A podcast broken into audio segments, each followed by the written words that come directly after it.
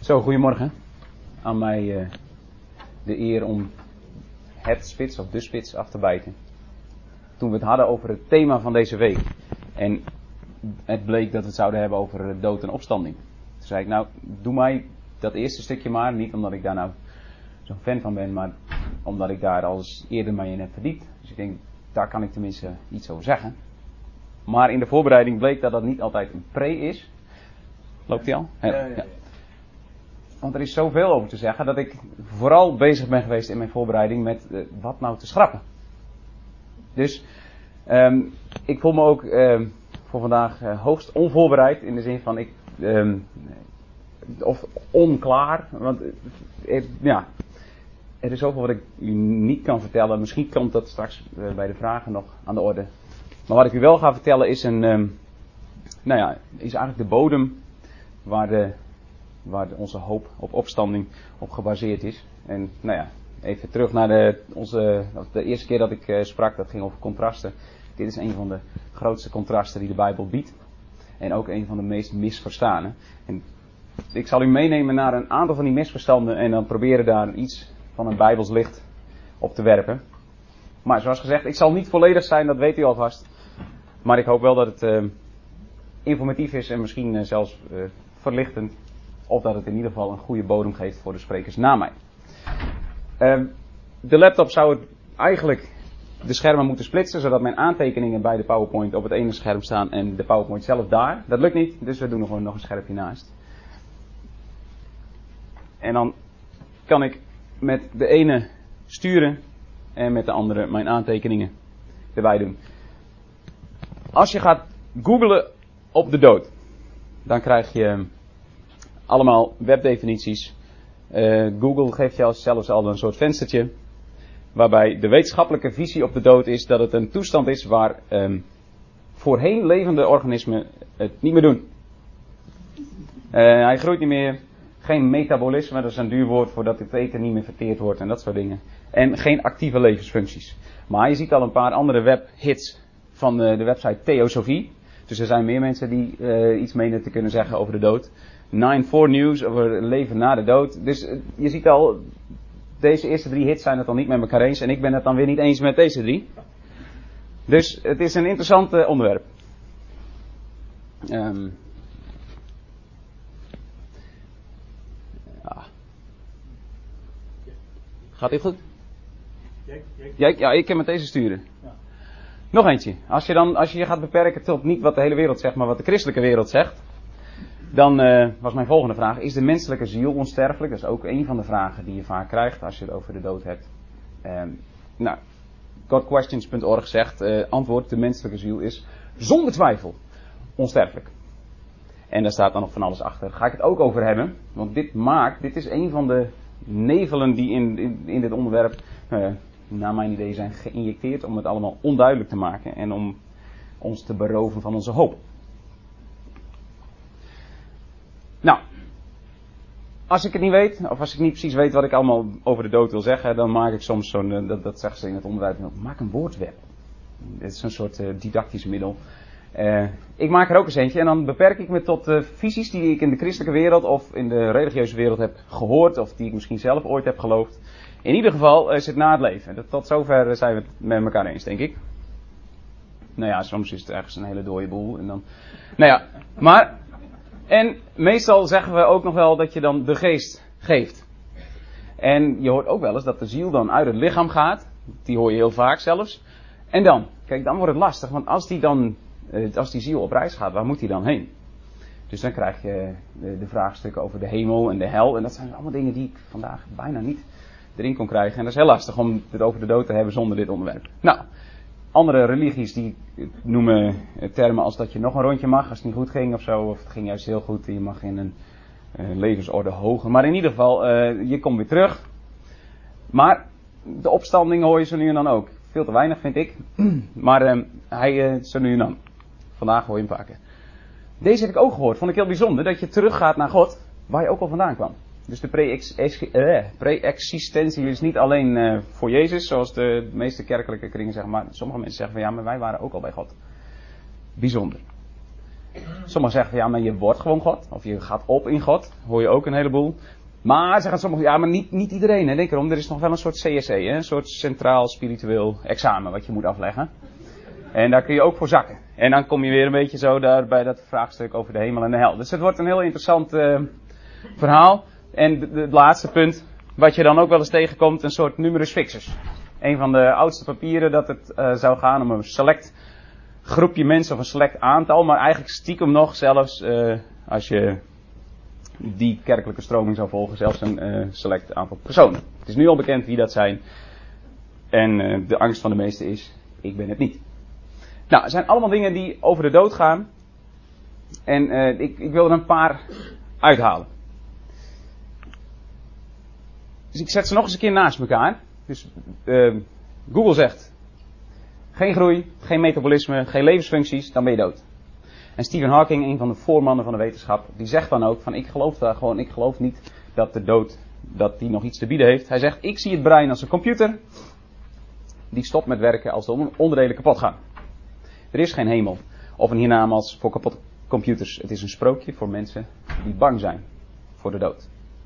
Nou ja, iedereen die religieus is, die ziet dit als armoede. En die zegt van nee, um, het is een uh, die dood. Dat, dat kan niet waar zijn. En de religie, en vooral de christelijke religie, waar ik me dan uh, het meest in verdiept heb, die zegt van nee, het lichaam gaat alleen dood en de ziel blijft over. En Billy Graham zegt dan ook, die ontkent dat hij daar bang voor is. Die zegt, ik ben helemaal niet bang voor de dood. Ik kijk er naar uit. Want, wanneer ik sterf, zal ik voor altijd in Gods aanwezigheid zijn. Dus van alles te zeggen over de dood, maar voor de meeste mensen is de dood een verhuizing. En dat er in de dood van alles te beleven is. Beetje lastig om dat zo samen te sturen. Ik ga een beetje herschikken, als dat kan. Uh,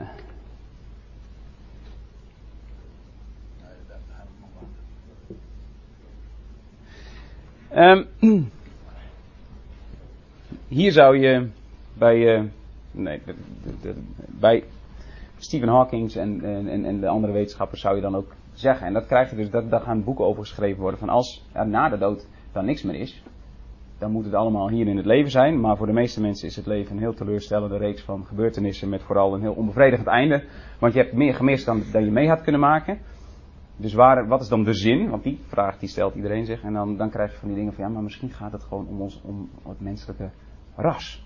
Om het in stand houden van onze genen of zoiets. Nee, kent u dat? Dat, dat idee is nog steeds armoede. Maar het ligt wat verder bij, ons vandaan. Nou, maar Dit zijn allemaal dingen die er worden gezegd. En uh, u bent van ons uh, sprekers wel gewend dat wij ons vooral verdiepen op het. Hey, er staat geschreven. Gaat lekker. Dat is, uh, ja, nou dat bedoel ik. Deze. Er staat geschreven. Dat je je gaat verdiepen in de Bijbel. Dat je gaat zoeken naar wat de Bijbel zegt over de dood. Niet wat mensen over de Bijbel zeggen over de dood, maar wat de Bijbel zelf zegt. En dan moet je gaan graven. Dan ga je zoeken naar de eerste keer dat het woord tegenkomt. En hoe het woord gebruikt wordt. Zo, zo doen we dat ook heel vaak. En welke woorden er in de buurt staan, de bijwoorden. Of welke woorden er misschien tegenover staan. En dat geeft jou allemaal betekenis. Maar ik merkte in mijn voorbereiding van het is eigenlijk niet zozeer dat wij betekenis moeten aanleren. Want stiekem, als ik, ik, zou, ik kan nu eigenlijk wel verklappen waar, waar ik op uitkom. En dan zou ik misschien ook kunnen stoppen. Dood is dat je niet leeft. Ja, nou precies. Maar. U zegt, nou, dat, dat kan niet waar zijn, want, nou, precies, we moeten misschien zelfs dingen afleren. En daar, daar, dus naast alles wat ik wil zeggen, wil ik ook nog een aantal dingen zeggen die het niet zijn en dat dan weer een beetje laten zien. Dus er zit een heleboel in. En ik hoop dat u aan het einde van de rit de lijn van mijn verhaal heeft kunnen vasthouden. Ik wil u eerst een bekende Nederlandse spreker even laten horen. Meneer Ouweneel, als die het niet weet. Dat. Nou, en, maar omdat hij uitspreekt wat de meeste mensen geloven. En dan ga ik daar weer straks op inhaken. Um, ik moet deze even uit. Nee, ik kon hem weer niet in, uh, want um, PowerPoint kon, kon dit videotype dan weer niet. Uh, heb, heb jij geluid? Ja, maar dan moet ik even. Ja, ja, precies. Maar oude Neel, ik kan oude Neel pauzeren. Dat is uh, een gave van mij. Ja, precies. Zeg ik... Uh, stop eens ouwe, zeg ik dan. Gaat het nog goed, Jan?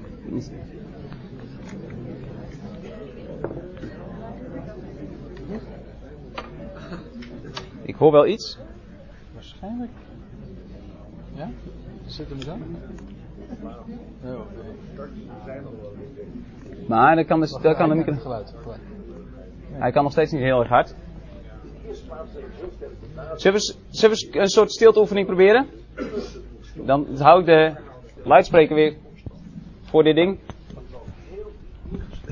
Lijkt het net alsof oude Neel nou zo... Het is alleen maar om zo gaan dat je als je sterft naar de hemel gaat. Oh. En wat er dan verder nog komt. Even wachten, oude Neel.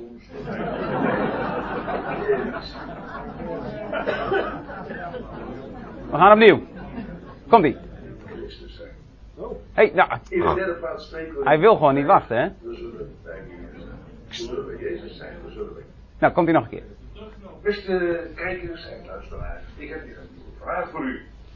Een vraag van een kijker-luisteraar.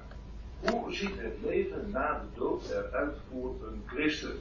Wat moet ik me daarbij voorstellen? Nou, dat is natuurlijk best een belangrijke vraag. Waar zijn onze geliefde ontslapenen? Waar zullen we straks zijn als we weer Jezus toebehoren? Als we straks in de eeuwigheid zijn. In de eerste plaats wil ik heel sterk benadrukken dat we het over de zogenaamde tussentoestand hebben. Tussen sterven en opstand.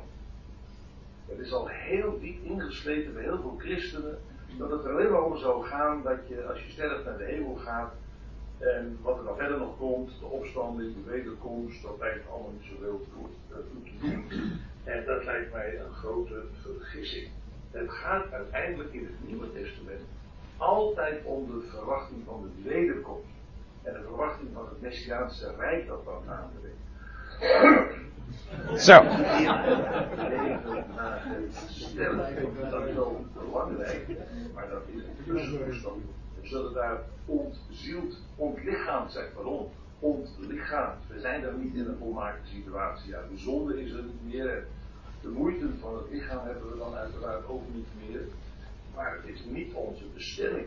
Het is uh, een tussenplaats waar we wachten op onze bestemming. En dat is de wederkomst en dat is het vrederijk. Het tweede, en dat hangt eigenlijk met dat eerste samen, is door die verwarring, dat men denkt eigenlijk bestemming ligt in het paradijs, eh, zie je ook gebeuren dat mensen allerlei toekomstverwachtingen op die periode gaan projecteren. Dus bijvoorbeeld, ze spreken erover alsof we dan in het vaderhuis zijn. Terwijl de Heer Jezus duidelijk zegt in Johannes 14, dat hij zelf zal terugkomen om ons in het vaderhuis Of men gaat het verwarren met het nieuwe Jeruzalem. Uh, men maakt dan mooie liederen over uh, dat we daar zullen wandelen op straten van goud. Maar dat gaat over het nieuwe Jeruzalem en openbaring 21. En dat is niet de plaats waar we heen gaan als we sterven. Het nieuwe Jeruzalem is hetzelfde als de bruid van Christus.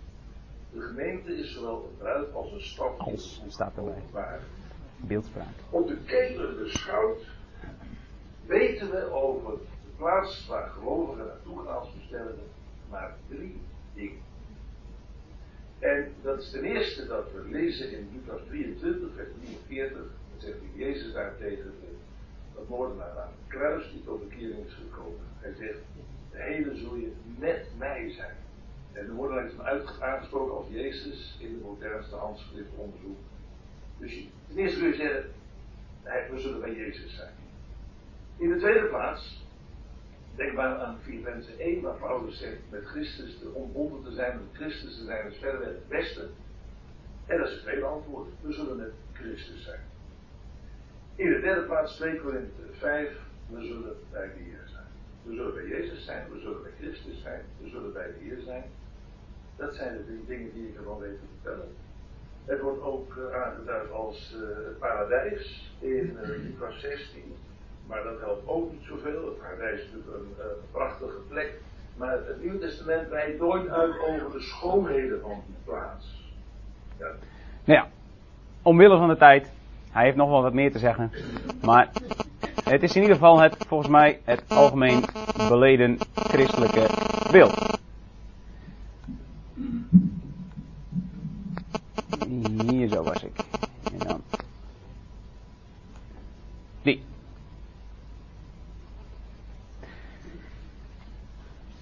Klinkt dit bekend? Tenminste, ik kom uit kerkelijke kring, dus meestal eh, tot een jaar of zeven geleden zou ik, eh, zou ik, voor zover ik hem zou kunnen volgen, het eens zijn met meneer Ouweneel. Van ja, het gaat erom dat je na je dood en dan naar de hemel en dan, nou ja, wat daar uh, Nieuw Jeruzalem en zo, dat is een beetje ingewikkeld. Dus dat, dat staat hier ook, hè. Maar dit, dit is eigenlijk, als je gemiddelde christen vraagt, en gelukkig, als, je, eh, als, als ik google, kom ik steeds vaker geluiden tegen die stukjes daarvan beginnen te bevragen. Maar dit kom je vaak tegen. De dood is alleen maar lichamelijk. En de ziel, die mag nog even door. De ziel gaat naar het dodenrijk. Dat hoor je dan. Het dodenrijk bestaat uit twee gedeelten. Maar Jezus heeft de sleutels van het dodenrijk. En heeft de rechtvaardige doden meegenomen naar de hemel. De overige doden die zijn daar nog. Die zijn nog in het dodenrijk. En dan ik heb het met allemaal puntjes aangegeven wat daarna dan allemaal komt en wanneer het oordeel dan is en de hemel en de hel en het vrederijk en de nieuwe schepping en het paradijs en je nieuwe Jeruzalem. Nou, dat schijnt heel erg lastig te zijn, want dat, de timing van dat soort dingen wordt ontzettend verward. Maar, ik lees het een heleboel. En dat zijn dingen die ik denk, die we kwijt moeten raken om pas weer zicht te krijgen op de echte hoop. De hoop is niet, waar ga je naartoe? Maar de hoop is, zal God aan mij denken als ik sterf. Dit is wat ik vind als ik de rouwadvertenties opzoek op Google. Um, en dit, is, dit, dit vind je in alle religies terug. De ziel verhuist. Als je sterft, dan ben jij niet weg, alleen je lijf is kapot. En dan heeft God jou tot zich genomen, of je gaat naar het vaderhuis, of je bent bevorderd tot heerlijkheid. Dat soort termen kom je dan tegen. Maar klopt dat wel? Wat is de ziel dan? Dus daar wil ik me eerst op richten. Het dodenrijk komt nog voorbij. En uiteindelijk eh, komen we denk ik bij een punt waar we helderder zicht krijgen op wat de dood wel is. Door een heleboel dingen te kunnen afstrepen die de dood niet is. Dit is de eerste vermelding van ziel in de Bijbel. En het grappige is, dat gaat niet over ons. Het gaat over uh, levende zielen, uh, uh, kruipend en wemelend. En de vissen van de zee, de, de, dieren hebben ook een ziel. De ziel is ook voor de dieren. Zo zeg ik het ietsje beter. En dan pas zijn wij aan de beurt. Want de Heer had ons geformeerd uit de aarde. Hij had um, in onze neusgaten de adem geblazen. En zo werd de mens een levende ziel.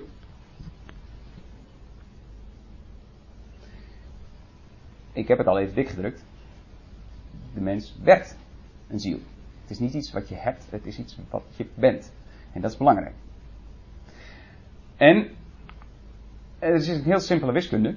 Die zit hierachter. Als je aarde en adem samenvoegt, of aarde en geest, dan krijg je, dan wordt dat ziel.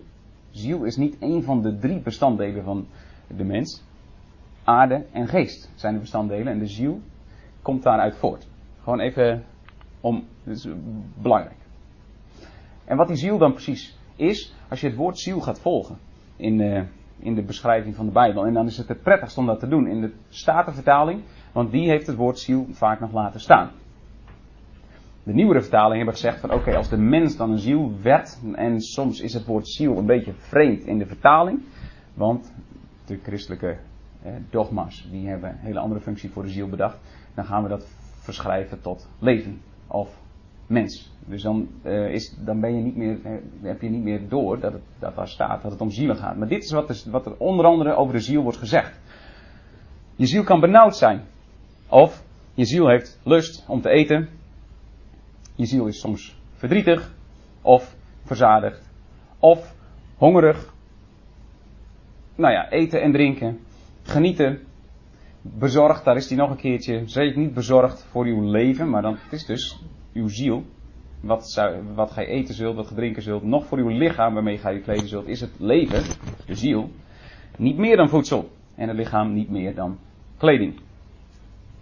En dan de laatste ook uit de woorden van Jezus. Komt tot mij die vermoeid en belast zijt en ik zal u rust geven. En gij zult rust vinden voor uw zielen. Dus het is een heel emotionele, het is een gevoelsterm.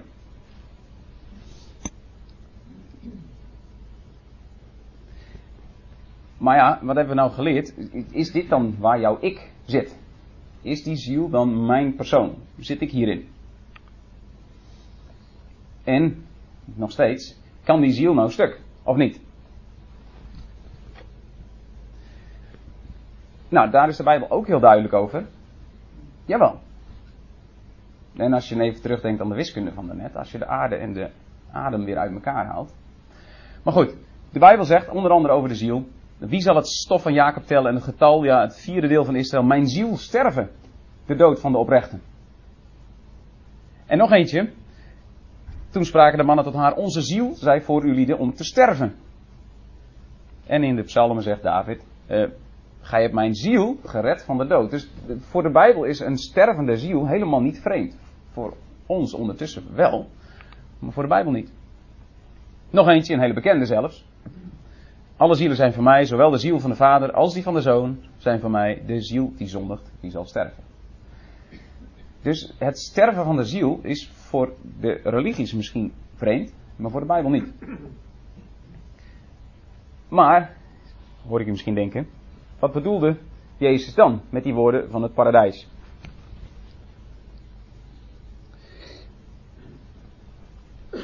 Daar kom ik op terug. Dat is een mooie teaser. Maar inderdaad, daar is dan nog wel wat over te zeggen. We hebben nog lang niet alle touwtjes aan elkaar geknoopt. Ik ga eerst nog een term uit uh, het algemeen uh, beleden christelijk geloof uh, duiden. En hier heb ik ook heel veel in moeten snijden. Maar het dodenrijk heeft hij dan echt twee gedeelten. Nou, eigenlijk alles wat we zo op deze manier over het dodenrijk te zeggen hebben, komt uit de gelijkenis van de rijke man en arme Lazarus. En dat is een gelijkenis. Staat er niet. Maar het is wel. En dat, dat, u kunt dat volgen. Uh, Jezus sprak vijf gelijkenissen. En de laatste was de heftigste. Maar bovendien, en dat, dat weten we helemaal niet zo. Voor ons was dat de eerste keer dat er iets over het dodenrijk werd gezegd. Met twee gedeelten, druppel op de tong, Abraham schoot. Voor de Joodse toehoorders helemaal niet. De Joodse Talmud, die kent dit wel. De tradities van de Joden, die hadden al, uh, al veel vaker van de schoot van Abraham gehoord. Die verschillende vertrekken in het dodenrijk, was al lang bekend voor hun. Kwelling voor de kwade, goeds voor de goede. Net als een soort uh, Sinterklaas. Door engelen gedragen worden, de kloof in het midden, de druppel op de. Het was voor hun allemaal bekend. Dus waarom vertelde Jezus het dan? Nou ja, niet om ons iets te onderwijzen, denk ik.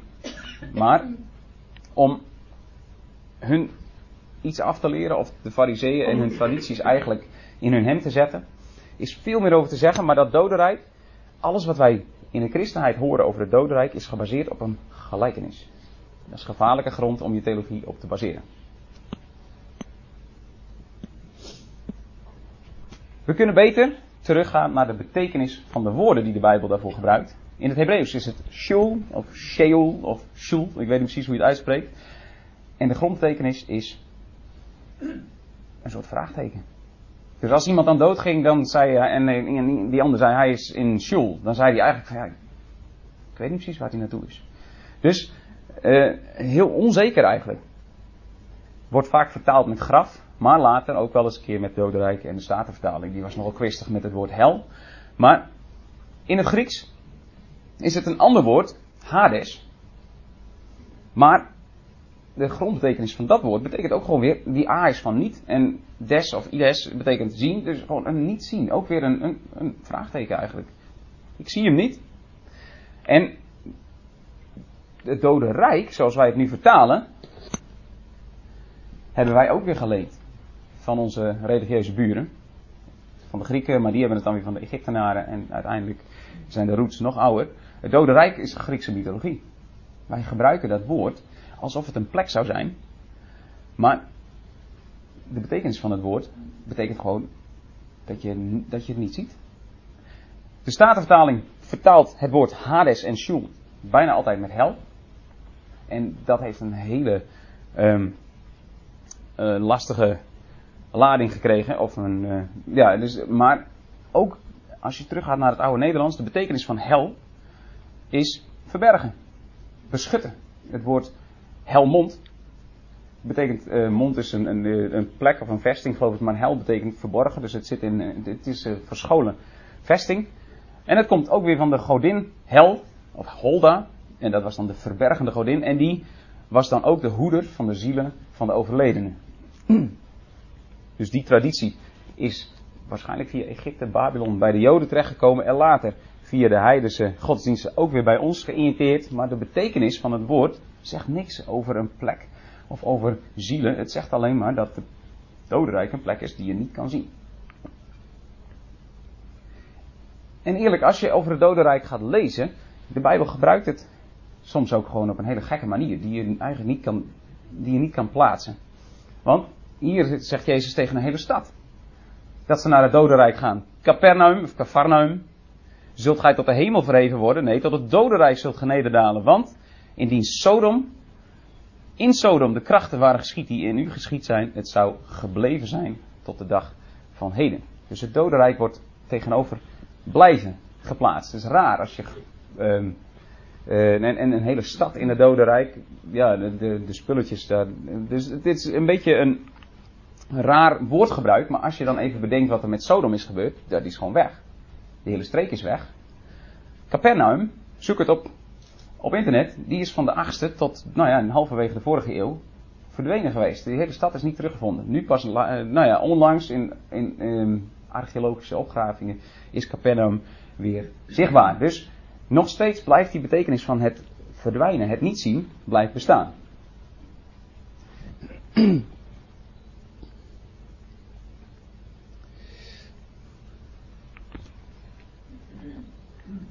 Dus het dodenrijk is anders dan we hebben geleerd.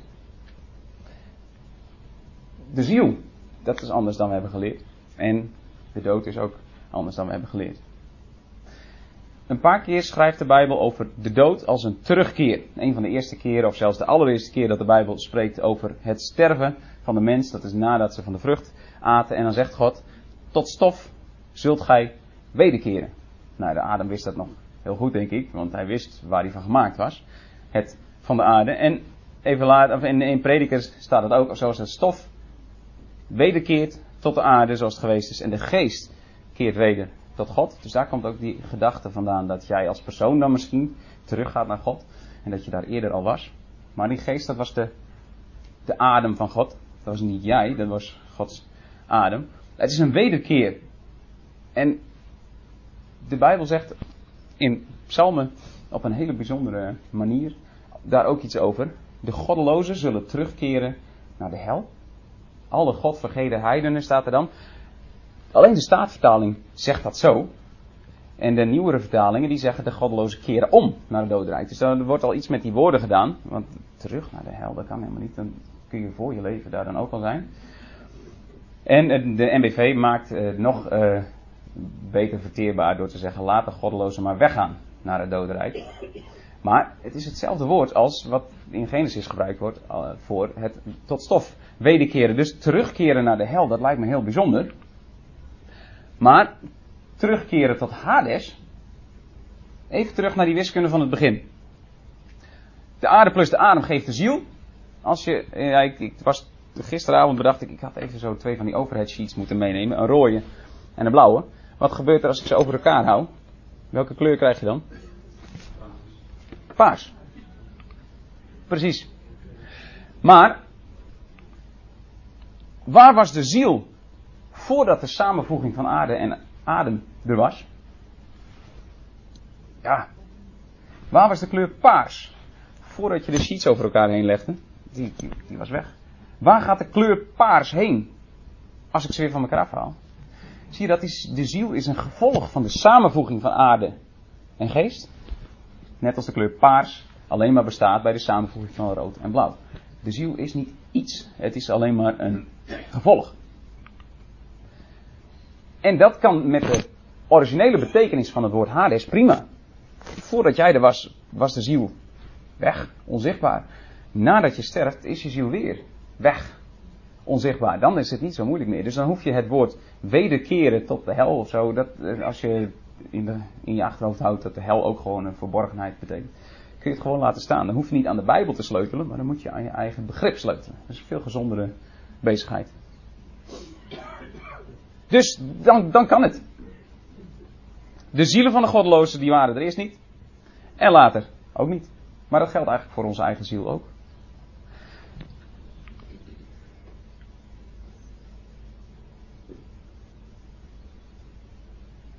En dan zie je, dan beginnen kleine woordjes je op te vallen. Als je op deze manier kijkt, als de ziel dan de samenvoeging is van aarde en adem, dan in het uit elkaar halen, dat zou dan betekenen dat je weer sterft.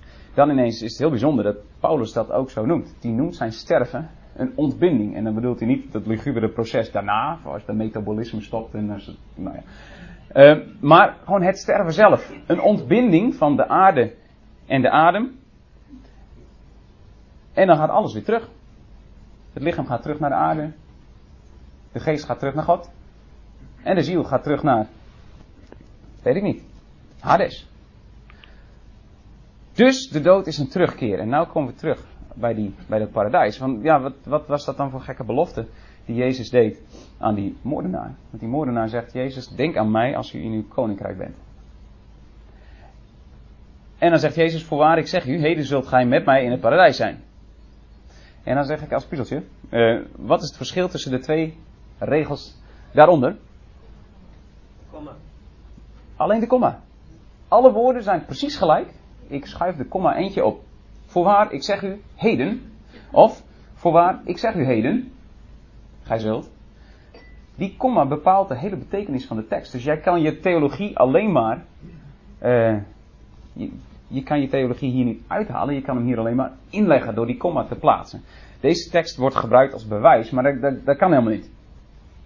En bovendien, die moordenaar vroeg om het koninkrijk. En Jezus zei, je zal met mij in het paradijs zijn. En als je um, openbaring leest, het koninkrijk begint, is pas in het begin. En het paradijs, wanneer de boom van, uh, van het leven weer terugkomt, is pas helemaal aan het eind. Dus eigenlijk zegt Jezus niet ja, maar hij zegt uh, nee. Tenminste, jij, uh, iedereen wilde graag dat koninkrijk meemaken, zeker de Joden. En hij zegt dat koninkrijk, dat wordt niet, maar het paradijs, die krijg je wel. Dus het is eigenlijk een ontzegging. Zo heb, je, zo heb ik het een hele poos niet gelezen. Maar het is wel bijzonder. En, en dan komt dat weer dat, dat, van ja, dat mensen weten niet precies meer wanneer het koninkrijk begint en het vrederijk en, de, en het paradijs. En, dus die verwarring maakt dat, dat, dat we dit heel moeilijk kunnen scheiden. Maar goed, is de hemel er dan niet? Nou, in ieder geval, nu nog niet. Jezus spreekt eigenlijk niet zoveel over het gaan naar de hemel, alleen maar dingen uit de hemel. Want als wij geloven dat Jezus de doden heeft meegenomen, zo, zo wordt het vaak gezegd. Het dodenrijk was eerst, had je nog ja, twee adressen en één postcode. Dus zowel de rechtvaardige doden, die zaten aan de warme kant, uh, of nee, die zaten juist aan de, aan de koele kant, om het zo maar te zeggen, daar was het nog wel leuk. De niet zo aardige doden, die zaten dan aan de warme kant. Maar toen Jezus er was geweest, toen heeft hij de rechtvaardige doden meegenomen naar de hemel. Zo wordt het dan vaak gezegd. Dus die kant is nou gewoon leeg. En, maar als, als Jezus zelf terugkomt van de dood, zegt hij van, ik ben nog niet naar boven geweest. Dat is bijzonder.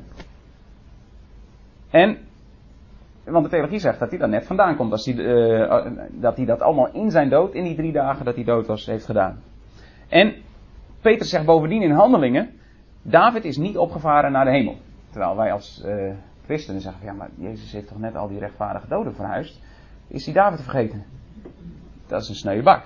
Dus, daar, hier is gewoon wat mee aan de hand. De hemel is um, een term waar eigenlijk Paulus pas over begint. Ik kan daar verder weinig over zeggen, maar het is in ieder geval niet dat je daar meteen naartoe gaat als je doodgaat.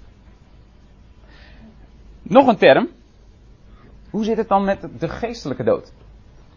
Ook zo'n term die, als je het hebt over de dood, um, vaak voorbij komt. Dat is, een, dat is een raar woord. De Bijbel kent het geestelijk sterven helemaal niet. De geest keert terug. Dus sowieso, als je theologische termen hoort die vreemd zijn aan de Bijbel, dan moet je uh, nou in ieder geval oppassen. Genesis 2 vers 7, daar is het op gebaseerd. Want je krijgt dan van die dilemma's. God spreekt. Als je eet van de boom van de kennis van goed en kwaad. Dan ten dagen dat gedaan van eet. Zult gij voorzeker sterven. Nou, slang, appel, hap. En ze waren er nog. Dat is bijzonder. Heeft God dan gelogen? Moeten we hem een handje helpen? Nou ja, misschien wel. Dus de theologie springt als een koene ridder in de bres en die zegt van ja, maar dan is het vast dat ze dan geestelijk gestorven zijn, dat hun relatie met God verbroken is en dat ze lichamelijk doorleeft, maar dat de, nou, de relatie is verstoord en, enzovoort. Dat is prachtige theologie, maar je kan ook gewoon weer even goed gaan graven naar wat er eigenlijk staat. Dat voor zeker sterven is in het Hebreeuws stervende sterven. Dus op het moment dat je dat eet, dan zul jij beginnen met het sterven. Uiteindelijk ga je dan dood, maar het sterven begint dan. En hoe? Dat is eigenlijk ook niet zo moeilijk. Want even later zegt God, toen dat gebeurd was en hij had uh, verteld van ja joh, nou wordt het niet leuk, want nou krijg je zweet op je voorhoofd en het baren gaat pijn doen en al die dingen. En, zegt hij, de mens is een van ons geworden door de kennis van goed en kwaad. Nu dan, laat hij zijn hand niet uitstrekken en ook van de boom van het leven nemen en eten, zodat hij in eeuwigheid zal leven. Dus het sterven wordt in gang gezet. Niet doordat je geest wordt uitgeplucht of dat je geestelijk sterft, maar je wordt de toegang ontzegd tot de boom van het leven. En als je het leven niet meer krijgt, ja, dan zul je langzaam sterven. Dat is wel een leuke vraag. Als je dit goed bedenkt. Was Adam een sterveling? Of werd Adam een sterveling toen hij wegging uit de hof samen met zijn vrouw? Werd hij een sterveling of begint hij te twijfelen? Zullen we stemmen? Dat is wel leuk. Ik steek altijd mijn hand op, dus niet naar mij kijken. Wie zegt? Hij werd inderdaad vanaf. Het staat wel heel alleen zo. Ja, jullie weten het al, hè? Nou, kijk. Werd hij een sterveling? En wie zegt van, nou, nee, volgens mij. Ja, ik, ik heb de andere optie helemaal niet gezegd. Misschien. U mag switchen. Of was hij het al?